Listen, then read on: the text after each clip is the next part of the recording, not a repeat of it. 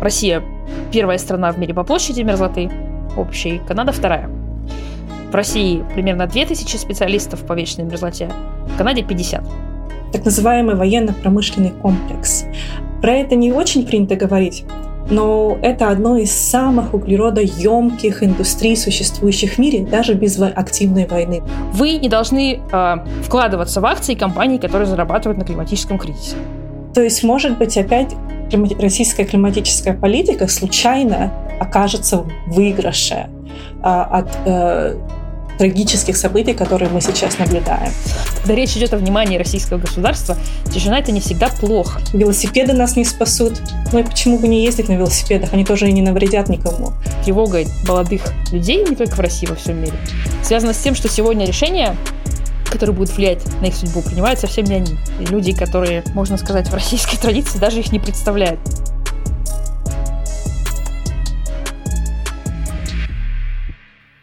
Военно-промышленный комплекс является одним из самых грязных производств с точки зрения климата и окружающей среды даже в мирное время.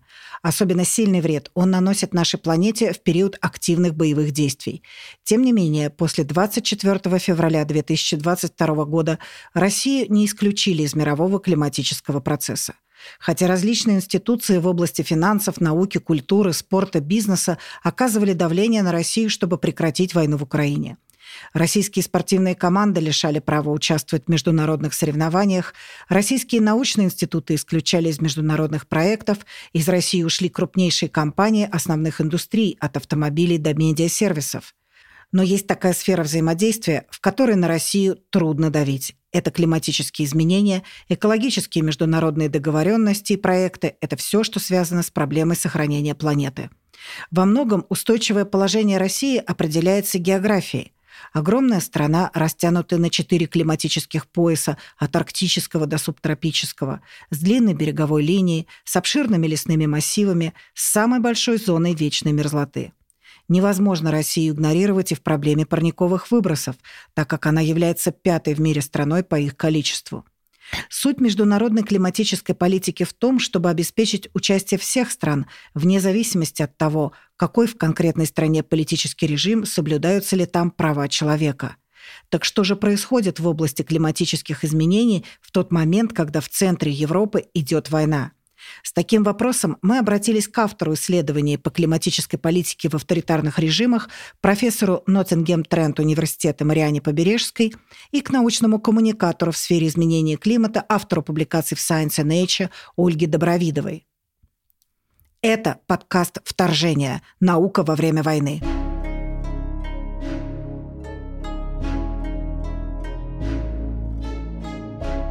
Конечно, вначале было опасение, что сейчас э, все внимание уйдет э, по праву э, на конфликт и на какие-то более срочные решения, а помощь пострадавшей стороне, а что делать с беженцами и так далее. И, естественно, конечно, был также спровоцирован энергетический кризис, и который также повлиял на какие-то решения, да, или было опасение, что это повлияет на долгосрочные решения.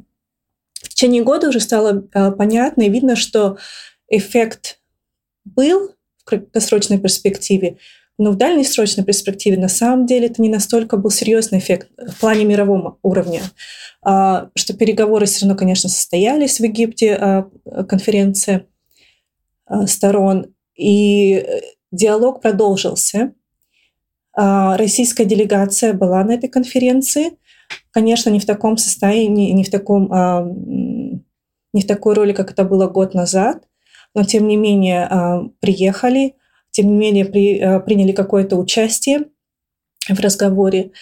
То есть э, процесс все равно идет, и его уже невозможно остановить. Очень много лет главный как бы месседж был российской делегации за то, что а, Россия является лидером по снижению um, greenhouse gas emissions, uh, эмиссий парниковых uh, за счет того, что произошел в 90-е годы обвал, да, обвал экономический, парниковых, который...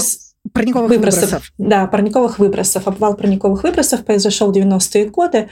Um, И это все время подавалось как вот такое экологическое достижение. Посмотрите, что мы с вот этим а, базисным годом, 1990 годом, у нас действительно произошел спад там, на 30% или даже больше этих парниковых эмиссий.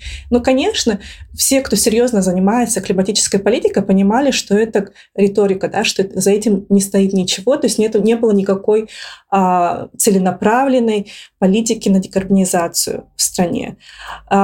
И вот, вот это все продолжалось достаточно долго. Незадолго до февраля да, 22 года произошел небольшой всплеск активности. А, и на таком а, высоком уровне о климате заговорили на более серьезных тонах. А, произошло, было интересно наблюдать, было очень много конференций а, в России, были какие-то диалоги, дебаты а, с э, участием общественников, да, активистов, журналистов, ученых. То есть такая вроде бы создалась иллюзия, что вот оно настал, этот долгожданный момент, где климатическая политика России на самом принимает такой как бы не, не, не, не вид ширмы, да, а, а реальное какое-то воплощение.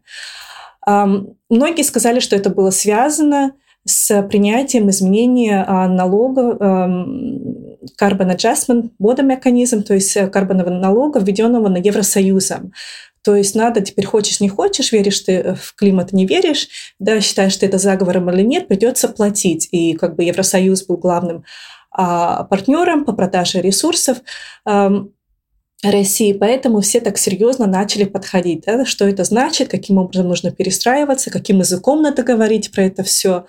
То есть вот там произошел небольшой всплеск. Но так как он был достаточно кратковременный и еще не успели это как-то все заметить, заметить на глобальном уровне, то потом разворот, естественно, а, вся, а, весь дискурс был а, монополизирован дискуссией, связанной с вторжением, то на мировом уровне это не было так заметно. А на национальном уровне мне кажется, что произошел, а, конечно, негативный, а, одна из э, многочисленных жертв того, что мы наблюдаем, это то, что даже уже не нужно притворяться как бы. То есть какие проекты, которые запустили, они, наверное, Ольга, наверное, больше про это скажет, а, что-то продолжает работать, но в то же время опять появляются, я как человек, который занимается дискурсом, а, коммуникацией, наблюдаю, анализирую, опять мы видим какие-то рассуждения про заговоры, опять какие-то высказывания, что это все выдумка, что это очередной подкоп, заговор э, Запада, настроенный против России. То, от чего уходили, как бы э, десятилетия заняло, чтобы уйти от этих всех глупостей, так сказать, да, все это возвращается опять. То есть это, э, это очевидный минус. А, а все-таки в России э, ну, значительная часть бюджета, если не сказать, что главная часть бюджета, и ориентирована на э, добычу углеводородов. А, и ну, самый крупный бизнес связан с добычей углеводородов. А, сейчас в связи с политическим кризисом и в связи с ев- отказом Европы от российского газа и нефти, а, э, в бизнесе произошли очень серьезные в этом смысле изменения. Можно ли сказать, что это как-то повлияло а, на то, что в России стали думать про климат э, и э, про, про эту ситуацию? Такой очень сложный вопрос на самом деле. То есть какие-то изменения уже заметно, что попросили там поблажки, что не нужно, может быть, и отчитываться, потому что только в 2021 году ввели закон, наконец, про то, что должны а, все а, докладывать, да, сколько там у них эмиссий, ну, в зависимости от размера а, организации бизнеса. То есть все а... российские, извините, все российские компании обязали отчитываться о своих, о том, какие они производят, в каком объеме парниковые выбросы, и это бизнесу нужно было теперь делать. А сейчас, сейчас бизнес запрашивает разрешение, можно уже не отчитываться, да, там, ну, там не весь бизнес, там а, ограничения по а, размерам, и там была как бы степень, какие с начала индустрии начнут, по крайней мере, это был большой-большой такой шаг а, и такое конкретное изменение в климатической политике а, на национальном уровне. Потому что в первую очередь, чтобы понять, что уменьшать, нужно знать, что там есть, что происходит. Да? Это должна быть какая-то структура прозрачности а, в стране. Вот, то есть, да, сейчас как бы идет разговор, зачем тогда это надо. Да? То есть, как бы по большей степени это было на то, чтобы, опять же, а, торговать и налаживать отношения с Европой, то сейчас как бы ориентир смещается, а, то есть э, и мотивация пропадает. То есть еще какие-то происходят также, если я не ошибаюсь, э, также законодательство про, про транспорт, э, там тоже степбэк, на то, что, э, возможно, не нужно какие-то радикальные меры сейчас вводить в связи вот с экономическими проблемами, в связи с тем, что нужно другие проблемы существуют более острые. Какого-то такого организованного лобби, что там все, давайте забудем про климат, в России нет. И на самом-то деле и никогда и не было. Потому что, э, опять же, сравнивать с Америкой не было такой нужды. То есть э, Америка является в этом а, плане таким а, примером а, как бы, не знаю, такой айконик, да, иконическим примером про то, как формируется такое лобби, антиклиматическое лобби. То есть там были уже все изучено, все как бы это известно, что были серьезные игроки, они образовывали, а, спонсировали организации, которые лоббировали эту а, политику антиклиматическую, которые управляли общественным мнением, влияли на общественное мнение, на средства массовой информации. А в России такой нужды не было, потому что а, никому особого дела до климата-то и не было в таком глобальном уровне. А, и даже на уровне простого обывателя как бы произошли изменения, тоже наблюдали за последние десятилетия, люди стали больше знать да, про климат, про, про экологию. Но экология – это другие проблемы загрязнения, немножко не связаны э, здесь. А вот именно глобальное изменение климата – то есть меняется тенденция, но все равно в сравнении с другими странами Россия всегда была как бы на нижних границах а, заинтересованности в этих проблемах. Поэтому особо вот не нужно было вкладываться в то, чтобы внедрять какие-то там теории или как-то целенаправленно менять а, мнение, целенаправленно какие-то лоббировать а, решения на этом уровне. Вот. И думаю, что сейчас это самое такое негативное э, явление, это в том, что оно вот все окончательно уйдет в тишину, да, то есть оно вот сменится, то есть совсем не до этого, и то, что годами там какие-то общественные организации там это все пробивали, люди заинтересованные, специалисты, во-первых, все эти, ну не все, но э, достаточно большое количество людей уехало из страны, да, все люди, которые вот обладали каким-то капиталом, интересом в этом, знаниями, да, да, да, потому что это такая тема же, это, она затрагивает а, занимает очень много времени, чтобы просто разобраться в ней, да, понять, что к чему, как это все работает, почему это важно. То есть вот этот капитал а, потеряла, да, теряет, часть его потеряла страна. То есть это, конечно, тоже еще одна да, жертва того, что мы, происходит а, сейчас. Я только добавлю, может быть, усилю немножко даже мысль Марианны о том, что в последние, вот, ну, можно сказать, лет 15, который, который я этим занимаюсь, внимание к теме климата и видимая активность всегда были очень сильно связаны с интересом, скажем, верхних этажей государства. То есть вот Дмитрий Медведев решает поехать в Копенгаген в 2009 году, появляется спец спецпосланник по климату, появляется климатическая доктрина, начинается как сказали бы молодые слушатели, движ в сфере изменения климата. Потом внимание рассеивается, и с одной стороны э, теряется мотивация что-то делать, да, потому что у нас, по крайней мере, нижние этажи государства сильно очень мотивированы тем, что происходит сверху, да, и какие приоритеты они видят. Э, то есть, действительно, внимание рассеивается, все это уходит в тишину. Я, может быть, только добавлю, что ну, когда речь идет о внимании российского государства, тишина это не всегда плохо на самом деле. Я уверена, что какие-то э, маленькие, да, низовые активности, которые появились, вот эта большая осведомленность, которая все-таки появляется, да, это, это очень медленный процесс, совершенно непропорциональный тому, что нужно. Может быть, что-то из этого выживет.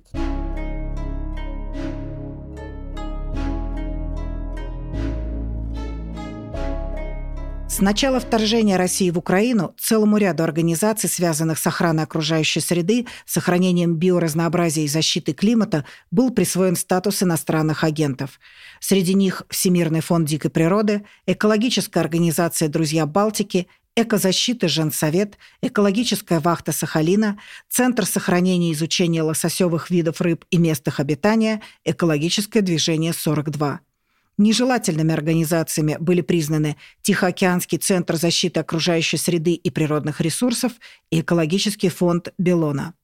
В октябре 2022 года климатический активист Аршак Макичан, участник экологического движения Fridays for Future, основанного Гретой Тунберг, был лишен российского гражданства с бессрочным запретом на въезд в Россию за антивоенные выступления за последние полгода. Было сразу несколько важных тематических э, конференций ООН в, в сфере э, климата и экологии.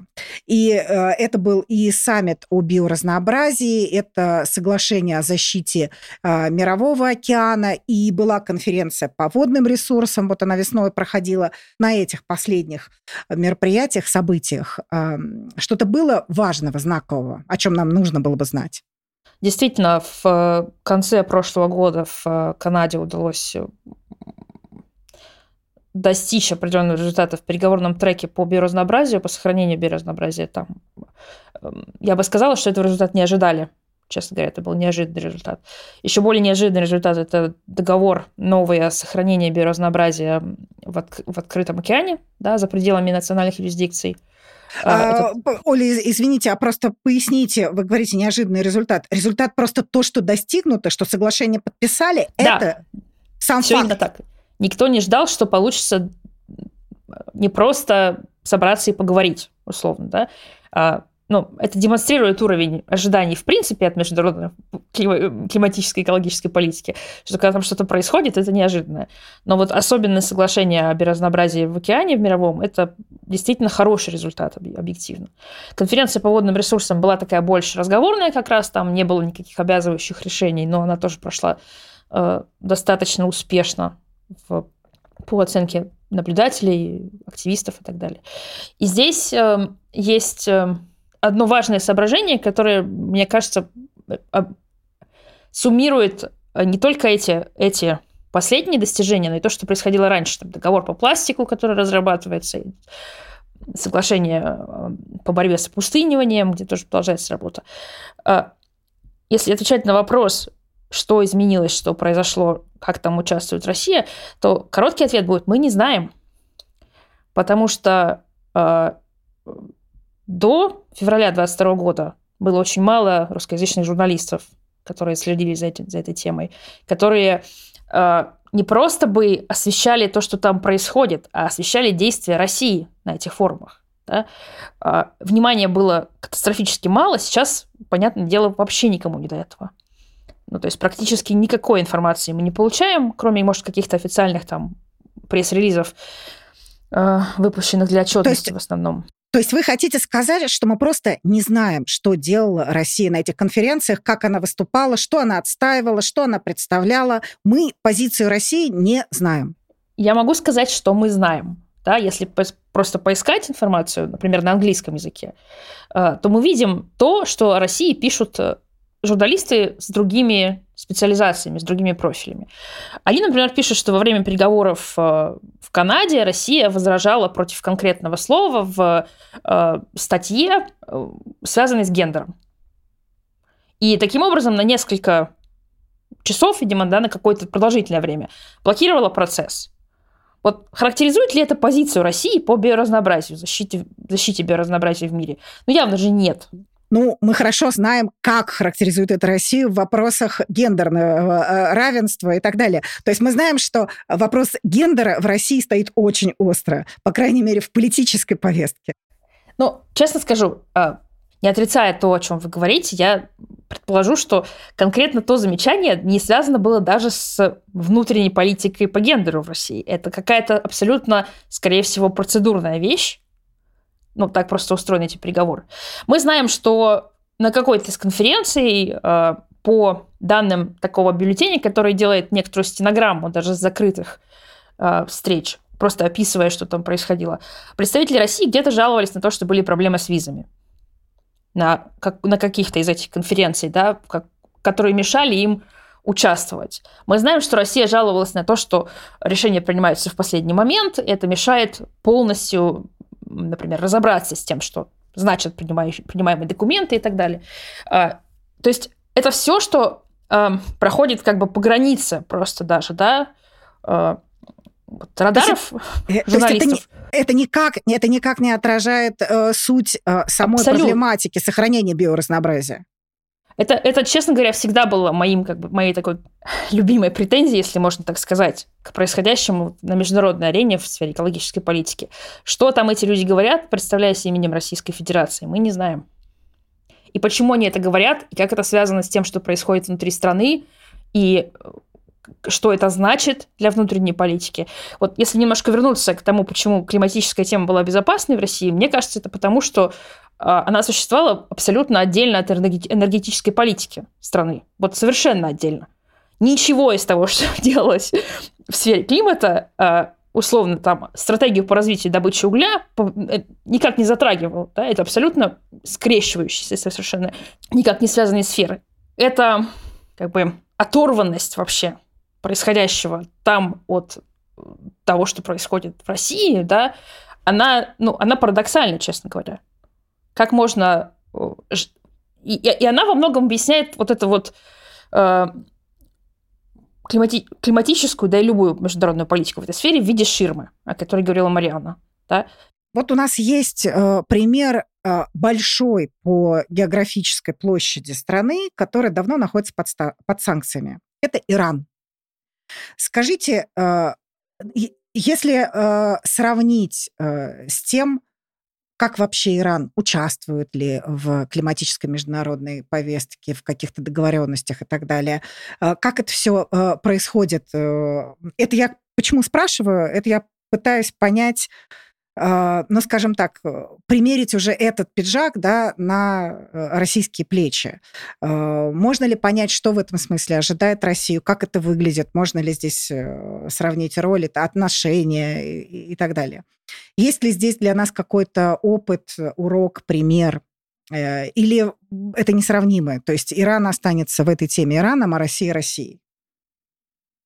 Марианна, я хотела привести какие-то другие примеры, а вы меня так Ираном а, я, а я огорошили. Вас, а я вас Ираном огорошила. Ну, я Нет, объясню, это хороший потому пример. что... Нет, понимаете, пример. Э, это, очень, это очень просто, потому что когда э, когда ты начинаешь думать о чем бы то ни было, что ожидает Россию в разных сферах, образовательной, научной там, и, и других, да, э, то ты все время хочешь найти какой-то, опереться на какой-то опыт, который мог бы быть сопоставим. И в этом смысле опыт Северной Кореи или Венесуэлы для нас не показателен, потому что это маленькие страны. А маленькие страны с маленьким рынком. А тебе нужны какие-то аналоги большой страны с большим рынком чтобы и большой площади, чтобы можно было понять, а как там это э, существует, выживает и так далее. Поэтому я спрашиваю про Иран.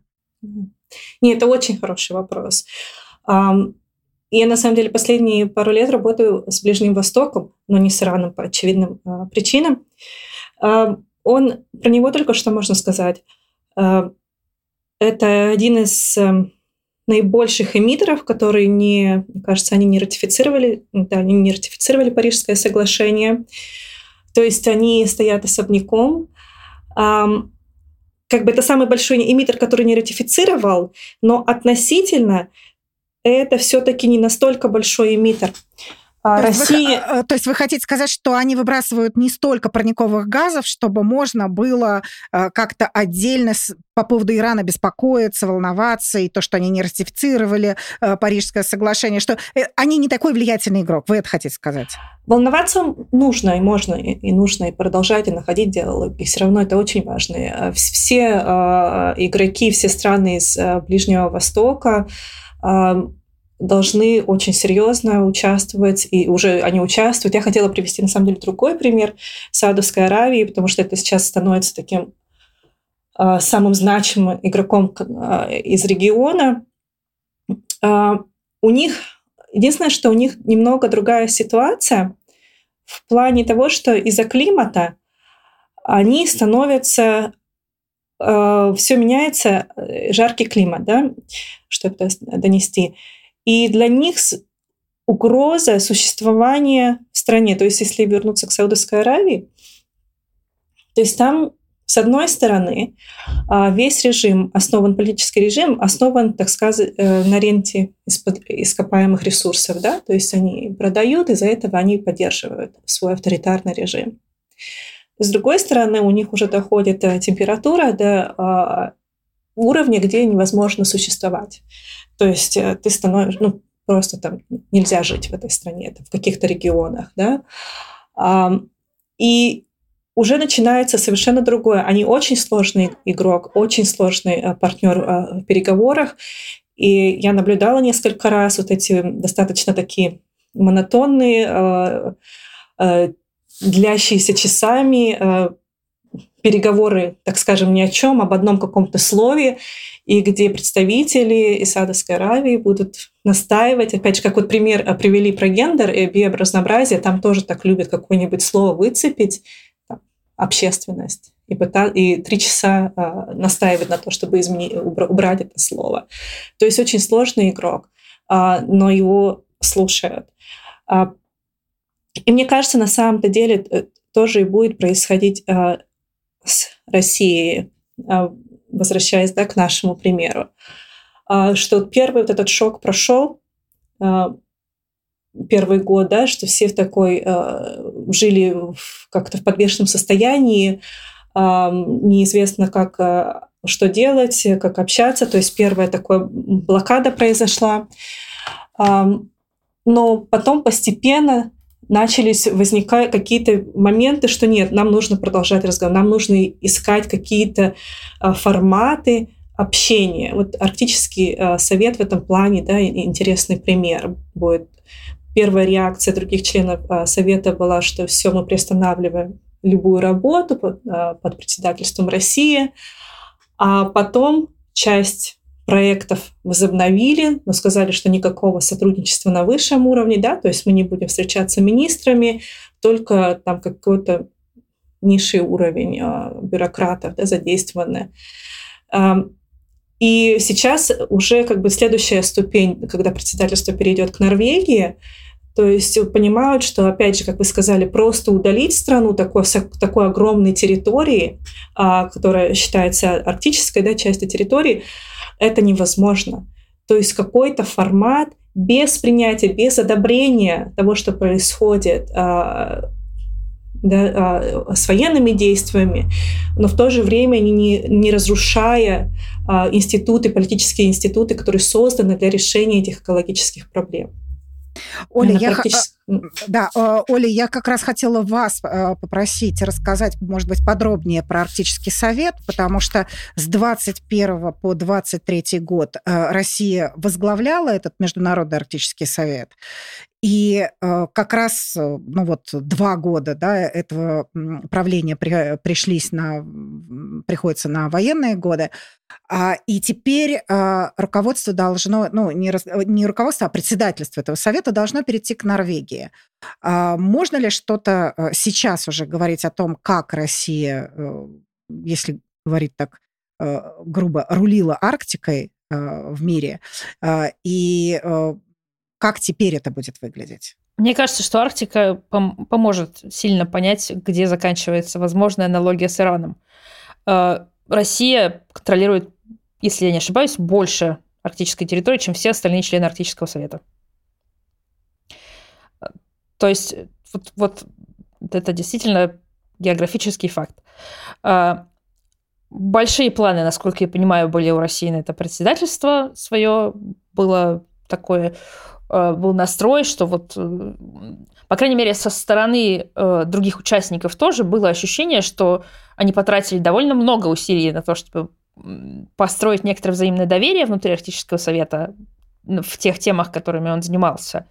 Это научные исследования, сопровождение спасения судов в море, да, вот, рыболовство и контроль тоже опять биоразнообразия, сотрудничество в сфере интересов коренных народов, эти темы, было ощущение, что вот мы столько, столько потратили сил, столько вложили сил, да, в то, чтобы э, здесь был какой-то какой конструктив. И, и вот мы сейчас реализуем это, да, через российское председательство. Ну, расчет, конечно, не оправдался. Э, сейчас, на самом деле, очень интересная ситуация развивается в Арктическом совете. Действительно, очень интересно наблюдать, что произойдет буквально в следующую неделю. 11 мая передача э, будет председательство Норвегии. Обычно это действительно событие на уровне министров, если я не ошибаюсь, это довольно большое э, мероприятие. Сейчас это будет нечто очень такое, не сказать, что кулуарное, но, в общем, гораздо ниже уровнем произойдет передача. И, честно говоря, э, Норвегия подает активно сигналы о том, что, э, грубо говоря, мы не можем себе позволить прекратить сотрудничество в Арктике, особенно в научной сфере потому что слишком много зависит от этого в климатической политике, в других вопросах. Э, ну, то есть есть у них такое ощущение, да, что вот эта тема, особенно тема научного сотрудничества, что для этот вариант, наверное, будет максимально интересно. Она, она должна каким-то образом выжить. Но как это делать, не очень понятно, потому что, э, да, сотрудничество на уровне отдельных э, людей, в меньшей степени организаций, потому что с этим всегда сложнее, там начинаются санкции – против организации. Оно продолжается, но все-таки Арктический совет – это международная организация. А, у нее есть свой протокол, да, свои формальности, и просто так исключить Россию из Арктического совета, насколько я понимаю, нельзя. То есть вот что будет дальше, после того, как председательство перейдет, это вопрос открытый. И, честно говоря, он открытый не только для самих стран Арктического совета, но, например, для стран-наблюдателей. Я в апреле имела возможность посетить онлайн такое интересное очень мероприятие, где пять экспертов, то есть не представители государства, а эксперты из э, Китая, Индии, э, Южной Кореи, Сингапура и Японии говорили о позициях этих стран относительно того, что происходит в Арктическом совете. И они в большинстве своем очень тревожно относятся к идее, например, которую российские э, эксперты, я бы сказала, то есть не государственные деятели, а эксперты, вбрасывают периодически в информационное пространство, что мы сейчас построим свой Арктический совет параллельный э, с дружественными странами. Потому что у нас больше 50% Арктики, мы, это будет даже в каком-то смысле легитимный орган. Он будет контролировать, по крайней мере, столько же, если не больше Арктики. Да? Вот из, из, то есть это будет такой либо параллельный Арктический совет, либо какая-то перезагрузка нынешнего Арктического совета. Это все очень, очень сложный вопрос безусловно. И там не только такие дипломатические, юридические сложности. Э, насколько я знаю, в Арктическом совете есть проекты, которые только-только успели стартовать по защите э, рыболовных ресурсов, то есть защите рыбы, которая живет в центральной части Арктики по ограничению рыболовства там, где, где особенно важно ее защитить. Вот эта штука, по-моему, в 2021 году только начала работать после многих лет переговоров. И тоже, естественно, люди, которые в это вложились, они ну, надеяться, что удастся как-то сохранить это все в структуре нынешнего Арктического совета. Но как это делать, непонятно совершенно. Именно на самом Арктическом совете, когда вот это председательствование да, перейдет к Норвегии, ожидается ли, что будут приняты какие-то решения конкретно по России, или, скорее всего, э, они не будут приняты? Честно говоря, я пока не знаю, потому что э, это настолько политически чувствительный, настолько взрывоопасный потенциальный вопрос, что публичные комментарии, которые я наблюдаю, они в основном ограничиваются тем, что люди подчеркивают важность и страны, подчеркивают важность научного сотрудничества. Когда так говорят, очевидно, что другое сотрудничество то есть, э, что канцелинга э, здесь решений по э, изоляции России, устранению и так далее здесь быть не может. Смотрите, честно говоря, что сделает сейчас тактический совет? Они просто в Сибиром, да, 8 стран арктического, если я правильно помню, Сейчас Арктический совет после февраля 2022 года приостановил свою работу на неопределенный срок, потому что 7 из 8 участников отказываются участвовать. Они просто не приходят, не приезжают. Да? И Россия, надо, надо отметить, что Россия с, с тех пор успешно продолжает председательствовать в Арктическом совете. Она провела конференцию по мерзлоте, например, в, Якутске, в, Яку, в Якутии, очень большую, очень такую важную, в рамках председательства в Арктическом совете. Если говорить про научные исследования в области климата, то российское участие силу той же географии э, все, что касается сбора данных, э, э, баз данных по, по климату, мониторингу состояния зон вечной мерзлоты и так далее. Здесь Россия, опять-таки, очень важная, важный источник информации. Но не только информации, все-таки и специалистов. Много достаточно хороших специалистов, которые были вовлечены в научные исследования, связанные с климатом. Что здесь происходит? Действительно, э, это опять тот случай, когда Россию нельзя просто исключить, да, с, с карты, убрать с глобуса. Эм, и не только, кстати, из Арктики и из-за вечной мерзлоты, например, но и из-за лесного биома, да, бореали леса, леса северного полушария, из, ну, то есть из-за просто протяженности береговой линии и вот тех, тех наблюдений, которые там в океане происходят, да. Э, и действительно, специалистов я рада, что, Ольга, вы это упомянули, потому что позавчера э, президент э, Международной ассоциации исследований месячной мерзлоты, он канадец, он выступал по этому на канадском радио. И он сказал, что э, Россия первая страна в мире по площади мерзлоты общей, Канада вторая. В России примерно 2000 специалистов по вечной мерзлоте, в Канаде 50. И это очень важные цифры. Это очень это важный показатель, индикатор. Ну, то есть это, это понятно, за что купила, за то и продаю. То есть это, это с его слов, э, безусловно. Но это дает некоторое представление о том, э, какая экспертиза есть, да. И эта экспертиза очень тесно сцеплена с, естественно, с географией, с локацией, да, потому что вот э, мои коллеги из журнала Science тоже буквально пару дней назад выпустили как раз заметку в связи с предстоящим переходом председательства в Арктическом совете о том, как санкции против России, э, изоляция в, в, научном, в научном сообществе повлияла на эти исследования. Э, это заметка, озаглавленная цитатой из одного из, из слов одного из участников, из экспертов. Э, там, буквально так, мы отрезаны от своего объекта исследования, предполагается. И там фигурируют люди, которые занимались Арктикой, занимались российской Арктикой, будучи при этом иностранными учеными, которые просто не могут попасть к своему объекту исследования. Да, они, они могут, не могут попасть в силу того, что были приняты на политическом уровне решения э, о невозможности сотрудничества с учеными, представляющими государственные учреждения в России. А других ученых, как мы знаем, у нас в России практически нет.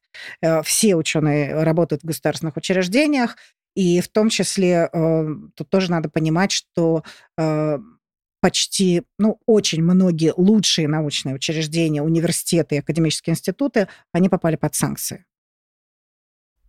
Безусловно, это одна из причин. Там звучат в целом те же мысли, которые мы сегодня уже здесь озвучивали, да, что э, сотрудничество на индивидуальном уровне с отдельными э, многолетними коллегами чаще всего, да, люди годами, десятилетиями этим занимаются, оно продолжается, э, там упоминается, появляются попытки обойти некоторые из таких ограничений через нейтральные аффилиации для участников конференции, и что там что меня порадовало, там упоминается, насколько эти попытки входят в конфликт с тем, что в России происходит, да, и насколько это для российских ученых на самом деле доступный вариант.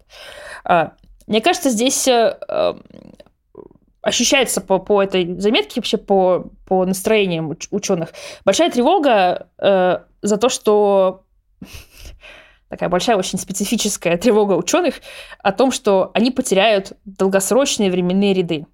Большие-большие количество данных, которые уходят на много лет назад, на много десятилетий назад, которые позволяют делать выводы э, достаточно Конечно, у вас да, конечно, потому что если у вас есть какая-то климатическая карта, неважно по каким показателям, если вы ее много лет э, строите и пытаетесь э, поддерживать, да, и вдруг у вас появляется внезапно большое, огромное пятно, дыра, и э, что бы вы ни мерили, то есть зачем бы вы ни наблюдали, неважно, если у вас э, есть дыра, дальше возникает все-таки вопрос, а тогда насколько корректны все остальные данные, как вы их будете сводить.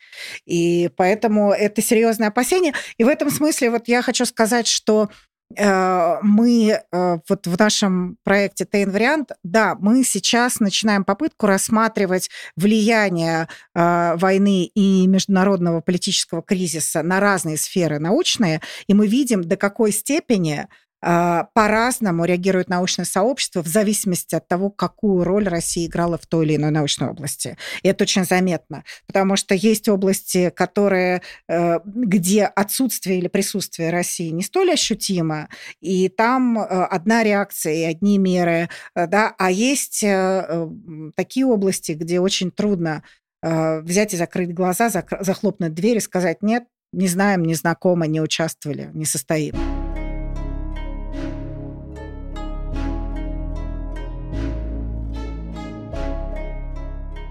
Те политологи и те политические эксперты, которые следят сейчас за тем, что происходит в России в разных областях, они отмечают, что э, в кадровой политике, э, в каких-то экономических вопросах, вопросах, связанных с инфраструктурой, очень многие важные э, ключевые проблемы не решаются, а отодвигаются в связи с войной.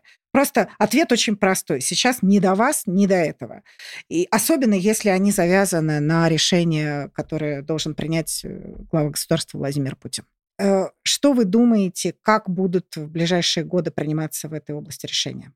Более так, если э, реалистично смотреть, я думаю, что то, что мы как бы сказали раньше, какие-то вот проекты, которые запустили, да, там они вот так по инерции будут идти, и что-то какое-то такое, они что-то сделают, какой-то будет результат, наверное, полуположительный. Конечно, большое влияние были это связи с Европой, с Западом в плане э, технологий, в плане обмена опыта. То есть тут произойдет какая-то дыра, да, то есть все вот эти э, а, технологии с низкой углеродоемкостью, да, то есть как бы тут потеря происходит. То есть понятно, что происходит сейчас а, переориентация геополитическая э, на работу с другими партнерами, а, там Китай, Индия и так далее. И будет больше зависеть от того, что эти игроки предпринимают. Опять же, оптимист во мне скажет, что и Китай-то сейчас на самом деле достаточно серьезно подходит. Да, они а, такие проблематичные, опять же, собеседники в переговорах, но в то же время они не игнорируют эту повестку зеленую, да, и они предпринимают какие-то шаги. То есть будет произойдет влияние э, в этом плане. Э, может быть, не совсем то, что как бы вы хотели услышать, я скажу еще как бы такой, э, э, как сказать, э, будет феномен, мне кажется, или произойдет э, влияние такого фактора, и что будет страной в целом. Может быть, мы а, опять станем а, свидетелями спада эмиссий, какой произошел в 90-е, но не по экологическим причинам, каким-то там не по экологической политике, а в силу экономического кризиса, в силу а, а, демографического кризиса, да, то есть по достаточно негативным а, причинам и процессам, и опять же, не, а, которые, так скажем, случайно такие, как бы associated, да, а, outcomes, а не прямые какие-то следствия. То есть, может быть, опять российская климатическая политика случайно окажется в выигрыше от э, трагических событий, которые мы сейчас наблюдаем. Спасибо. Оля, а э, можете ли вы э, привести, может быть, какие-то прямо конкретные примеры, может быть, каких-то конкретных исследований или проектов, которые могут быть какими-то знаковыми или показательными? Мне кажется, да. В начале 2022 года у меня вышел текст Science о сети наблюдений за вечной мерзлотой, которую собирался запустить э, Росгидромет, выбранный как главная организация там, э, насколько я помню, летом, то есть в полевой сезон 2022 года они собирались начать какую-то работу э, над первыми из 140, э, кажется, наблюдательных станций, то есть точек наблюдения. К этому проекту был очень большой интерес с, со стороны иностранной аудитории журнала Science. А, потому что, в частности, он давал вот те самые драгоценные данные о мерзлоте как очень большом объекте, который а, ну, для этих целей невозможно использовать, исследовать, например, со спутников. Там нужны наблюдения на месте. Поэтому а, был такой заметный энтузиазм. И в этом году вот э, меня спрашивали, что происходит с, этой, с этим проектом, с этой сетью.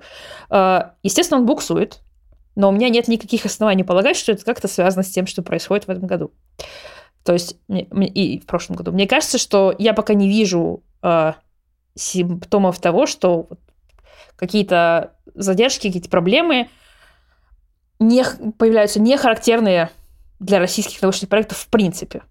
Да, вот вне. Мне кажется, что это пока вот пока я этого не вижу. Есть интересные примеры того, как, эм, например, уход иностранного финансирования замещается несколько неожиданными э, источниками российского финансирования для научных проектов. Э, они связаны с э, модным до 2022 года направлением карбоновых полигонов, где Россия собиралась измерять потоки парниковых газов, да, потоки углерода в разных экосистемах на разных местах. Вот, несмотря на то, что это такой специфический российский феномен, такая очень, очень внутренняя история, которую трудновато было объяснить, честно говоря, за пределами России. Вот частично это финансирование пошло на вполне себе настоящие наблюдения за потоками метана и углекислого газа в э, Сибири, да, вот, то есть просто, просто там выпал международный партнер э, на этой станции, и вот они смогли переориентироваться на, на эту историю. Я хотела отметить, что по сравнению с 90-ми годами, на самом деле, когда речь идет о научных проектах, финансировании научных исследований, мне кажется, ситуация более печальная, потому что в 90-х, по моему ощущению, был все-таки некоторый такой э, подъем интереса к России, э, надежда на то, что вот сейчас мы туда э, добавим ресурсов и лучших практик, да, и увидим, наконец, все эти сокровища, которые советская наука хранила, которые мы не могли видеть, да. Ну, известно, что, например, вот те точки наблюдения за мерзлотой, э, которые существовали до вот разговоров об этой сети, те наблюдения – а они во многом делались там в те же 90-е за счет Национального научного фонда США.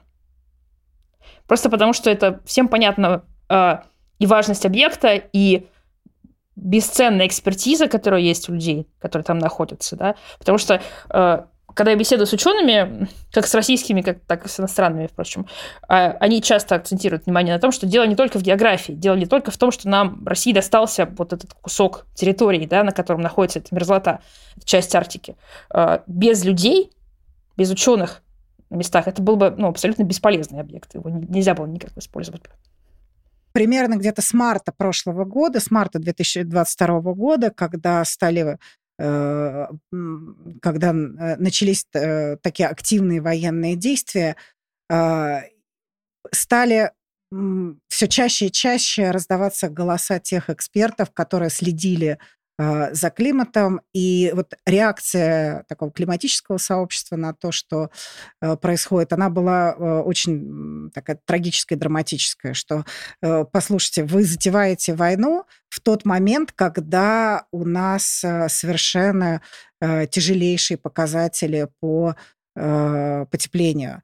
Если мы сейчас э, будем э, воевать и не срочно не начнем э, решать климатические проблемы, мы все вместе не выживем. Поэтому э, и вот э, как раз тот небольшой у нас э, текст, опрос, который мы проводили э, в Тейн-варианте, я хотела бы процитировать Александра Чернокульского из Института физики атмосферы имени Обухова Российской академии наук, который тоже нам написал с горечью, э, я не думаю, думаю, что человечество способно удержать потепление в границах 2 градусов из-за низкой договороспособности стран и наличия других интересов помимо климата. Нам надо готовиться к худшему, увы. А, что вы скажете по этому поводу? Опять начну. А, Мариана, да. Да. А, маленькое-маленькое отступление. Вообще, как бы, когда мы говорим про войны, даже не про войны, так называемый военно-промышленный комплекс. Про это не очень принято говорить, но это одно из самых углеродоемких индустрий, существующих в мире, даже без активной войны, просто от того, что они существуют. Да, про то, что как бы то, чтобы там создать один автомат, пистолет и так далее, да, сколько эмиссий запускается. А, про это не очень часто говорят, потому что информация, как правило, засекречена. А, как правило, не разглашают никакие страны, сколько действительно эмиссий они выделяют эти комплексы. Естественно, когда возникают какие-то военные активности, операции, неважно, что это какой-то учебный э, момент э, или полномасштабная война. Да, тут уже эти эмиссии возрастают много раз. Поэтому с этой точки зрения абсолютно объяснимо такие негативные пессимистичные прогнозы, что действительно мы добавляем совершенно ненужный, абсолютно ненужный контрибутор, да, а, какой-то выпуск этих эмиссий. А, как бы в таком глобальном плане, действительно, как вы сказали, переделать их территории, что-то такое, а, здесь теряют какую-то вообще значимость абсолютно. Даже забыть да, и как раз есть еще один момент. Очень тяжело э, убедить людей, э, например, платить дороже за автомобили, поменять вообще автомобильную промышленность, потому что нужно перейти, например, на электрокары, да, или э, поменять свои пищевые привычки для того, чтобы не было э, вот этого огромного выброса, связанного с промышленным производством мяса и так далее, и так далее, или масла и прочее. Здесь это ты упираешься в потребности людей, и люди говорят, извини, мне нужно летать, я хочу нормально, комфортно летать, нормально, комфортно ездить и хорошо питаться. И это борьба одного уровня. Когда речь идет о производстве э, военной э, техники и вообще вот об, о военном комплексе, то, казалось бы, э, ну, здесь-то э, можно, в общем-то, без этого обойтись, потому что это как раз если мы не собираемся воевать, не надо на это тратиться. Абсолютно, абсолютно а, как бы понятная логика и э, логичные рассуждения в этом плане. Но я тут отвечу как политолог, не как климатолог, и как наивный политолог. И я занимаюсь проблемой климата уже очень давно. И это мой, как бы, такая гражданская моя позиция мой выбор. Я отказываюсь быть пессимистом и сдавать позиции здесь, потому что, мне кажется, это очень легко да, все как бы up, да, мы все, все умрем, давайте лучше как бы проживем на полную катушку оставшиеся дни. А, то есть оптимизм мне говорит, что все равно, да, это ужасная трагедия сейчас происходит, и, к сожалению, что более ужасно, эти трагедии происходят всегда. Человечество постоянно ведет войны. А у нас не было э, года без войны.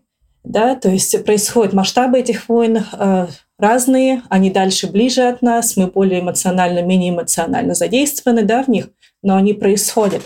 Означает ли это то, что мы должны сдаться и тогда сказать, окей, не будем мы не переходить никакое устойчивое развитие, ничего не буду я а, ставить панели а, солнечные на дом? Мне кажется, нет. То есть все важно. Да? Наш диалог сегодняшний, если кто-то нас послушает, даже один человек и задумается на секунду, может быть, не купить электромобиль, а, я это занесу уже в победу. То есть мне кажется, а, реалистично, окей, Возможно, мы не останемся в этих двух градусах. И понятно, что уже последняя конференция говорила больше не про митигацию, а про loss и damage, про убытки. И уже даже не про адаптацию речь идет, а уже принятие на международном уровне, а, что мы сделаем с последствиями разрушения, да, как, как кто будет платить за это, как мы будем после этого жить. Но митигацию-то мы же не убираем. Мы все равно должны снижать эмиссии, где мы можем. То, что от нас зависит, мы должны делать. Да, то есть надо все равно честно бежать за троллейбусом. Это, это говорит такой мой а, наивный, может быть, глупый, но это мой выбор. А, спасибо. Оля, э, Ольга, вам есть что добавить? Uh, да, ну, я, правда, профессионально обязана быть оптимистом, потому что в моем случае вот сдаться – это буквально уволиться с работы, да, и уйти, ничего не делать. Uh, при этом я скорее соглашусь с первой частью утверждения Александра Чернокульского про 2 градуса. Есть некоторый мелкий шрифт о том, что сейчас активно обсуждается возможность вернуться потом оттуда, забрав часть углерода из атмосферы, да, откатить назад, условно говоря, наше влияние. Это очень сложный вопрос, Хотя бы потому, что это без последствий не проходит. Да? Это вот поговорка про фарш, который невозможно провернуть назад, это натурально... Это, это про парниковые выбросы. Абсолютно про эту ситуацию. Мне интересна больше вторая часть этого утверждения. Надо готовиться к худшему. Мне кажется, ее полезно распаковать, потому что в том числе благодаря тому, как э, изменение климата долгое время изображалось в популярной культуре, люди часто представляют себе некоторый одномоментный катаклизм когда говорят готовиться к худшему. Вот история с фильмом «Послезавтра», да, а, так, что-то такое, предполагается готовиться к такому.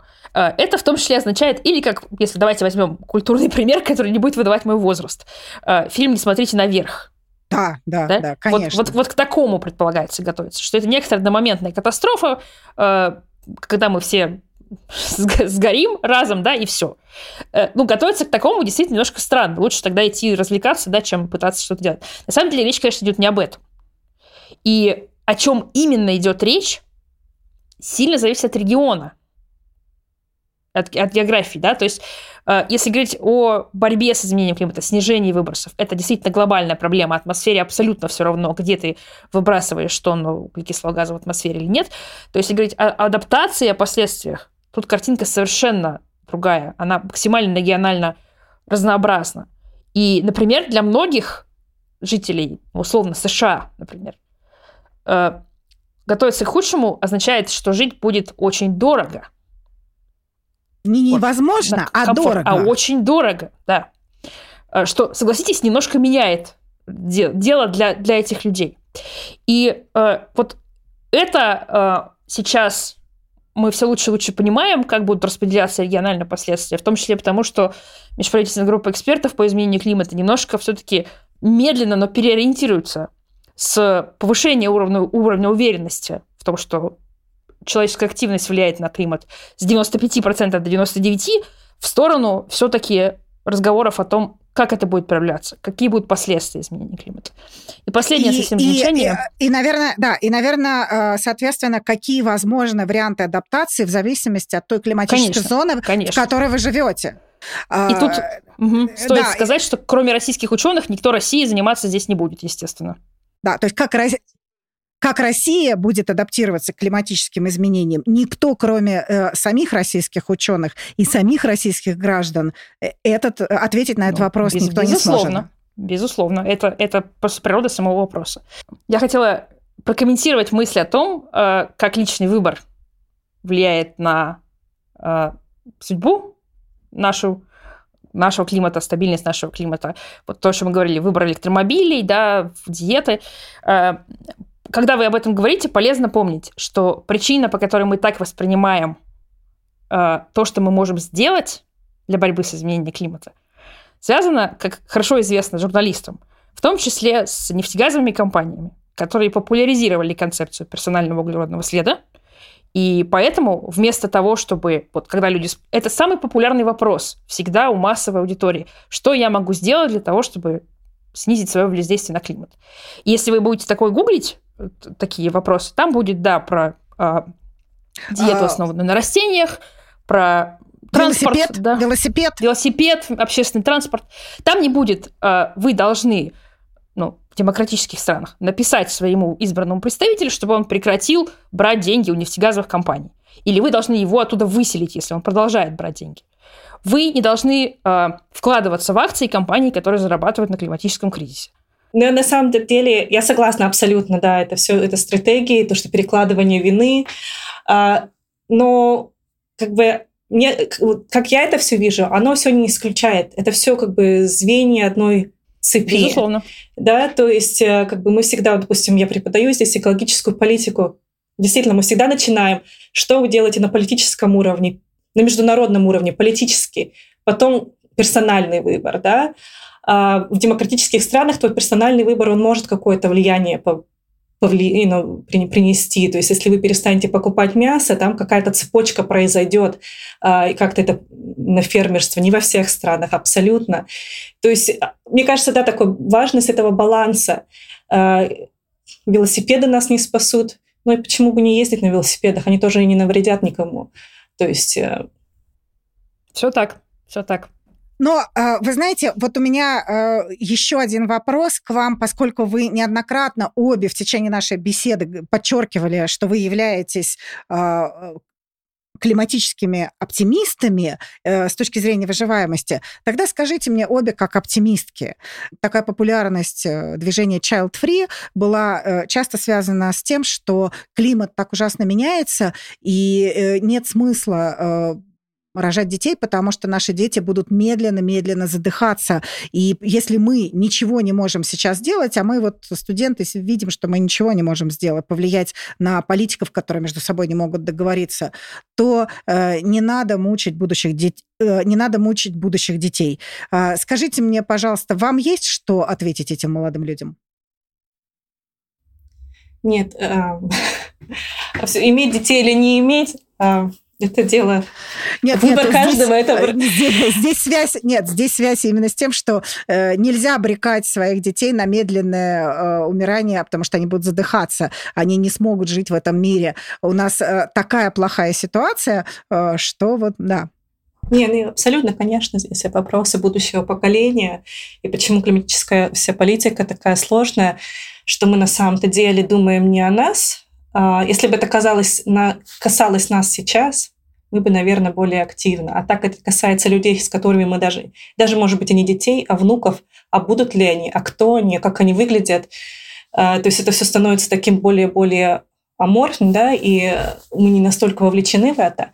И это, конечно, все отягощает. А, на самом деле, э, мало я что по этому поводу скажу. Это очень такая э, опасная тропа думать про будущее поколение, на что мы обрекаем, это предсказательно. Это было еще даже самой там, первой конференции в 92 году, и католики стали возмущаться, не надо вообще там говорить про популяцию, про население и про ограничения. А, и такая сейчас существует договоренность, политический консенсус, что эти темы не трогаются на международном уровне, а потому что очень много задействовано сложных здесь тем, и связанных с религией, и с э, правами человека, и с совершенно разными вещами. Да, поэтому говорю, такой очень вам абстрактный, размытый ответ я дала.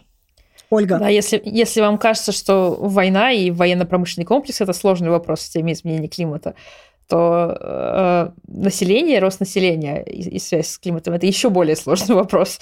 Даже, даже, даже близко ни, никакие военные вопросы к этому не стояли. Э, ну, короткий ответ, который неминуемо упростит и сделает эту ситуацию более плоской, состоит в том, что если вдруг вы решите посмотреть действительно на предельный вклад определенных действий вот с точки зрения того самого личного выбора, да, вот на э, одном экстремуме этой вот оси от политического действия коллективного до личного выбора, то отказ от еще одного ребенка это действительно максимальный э, при, вот, предельный добавочный вклад, да.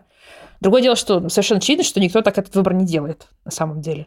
Э, с, точки, с учетом только одного этого фактора воздействия на климат. Не знаю, насколько это сочетается с моей репутацией оптимиста, в этом подкасте заявленной.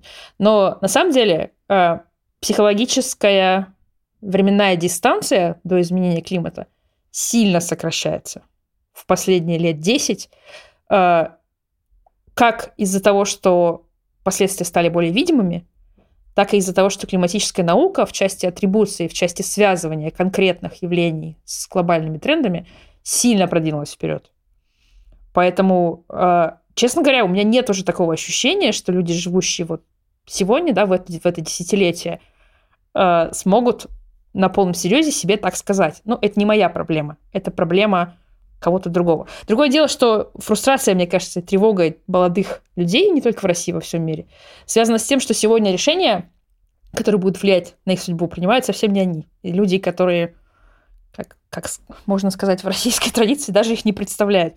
То есть, то есть ощущение того, что вот ты просто унаследуешь проблему, да, оно, конечно, тяготит. Но вот, вот тут, тут я точно оптимист. Я верю, что еще не, не пора садиться за стол, ужинать, да, и, и ждать прилета метеорита.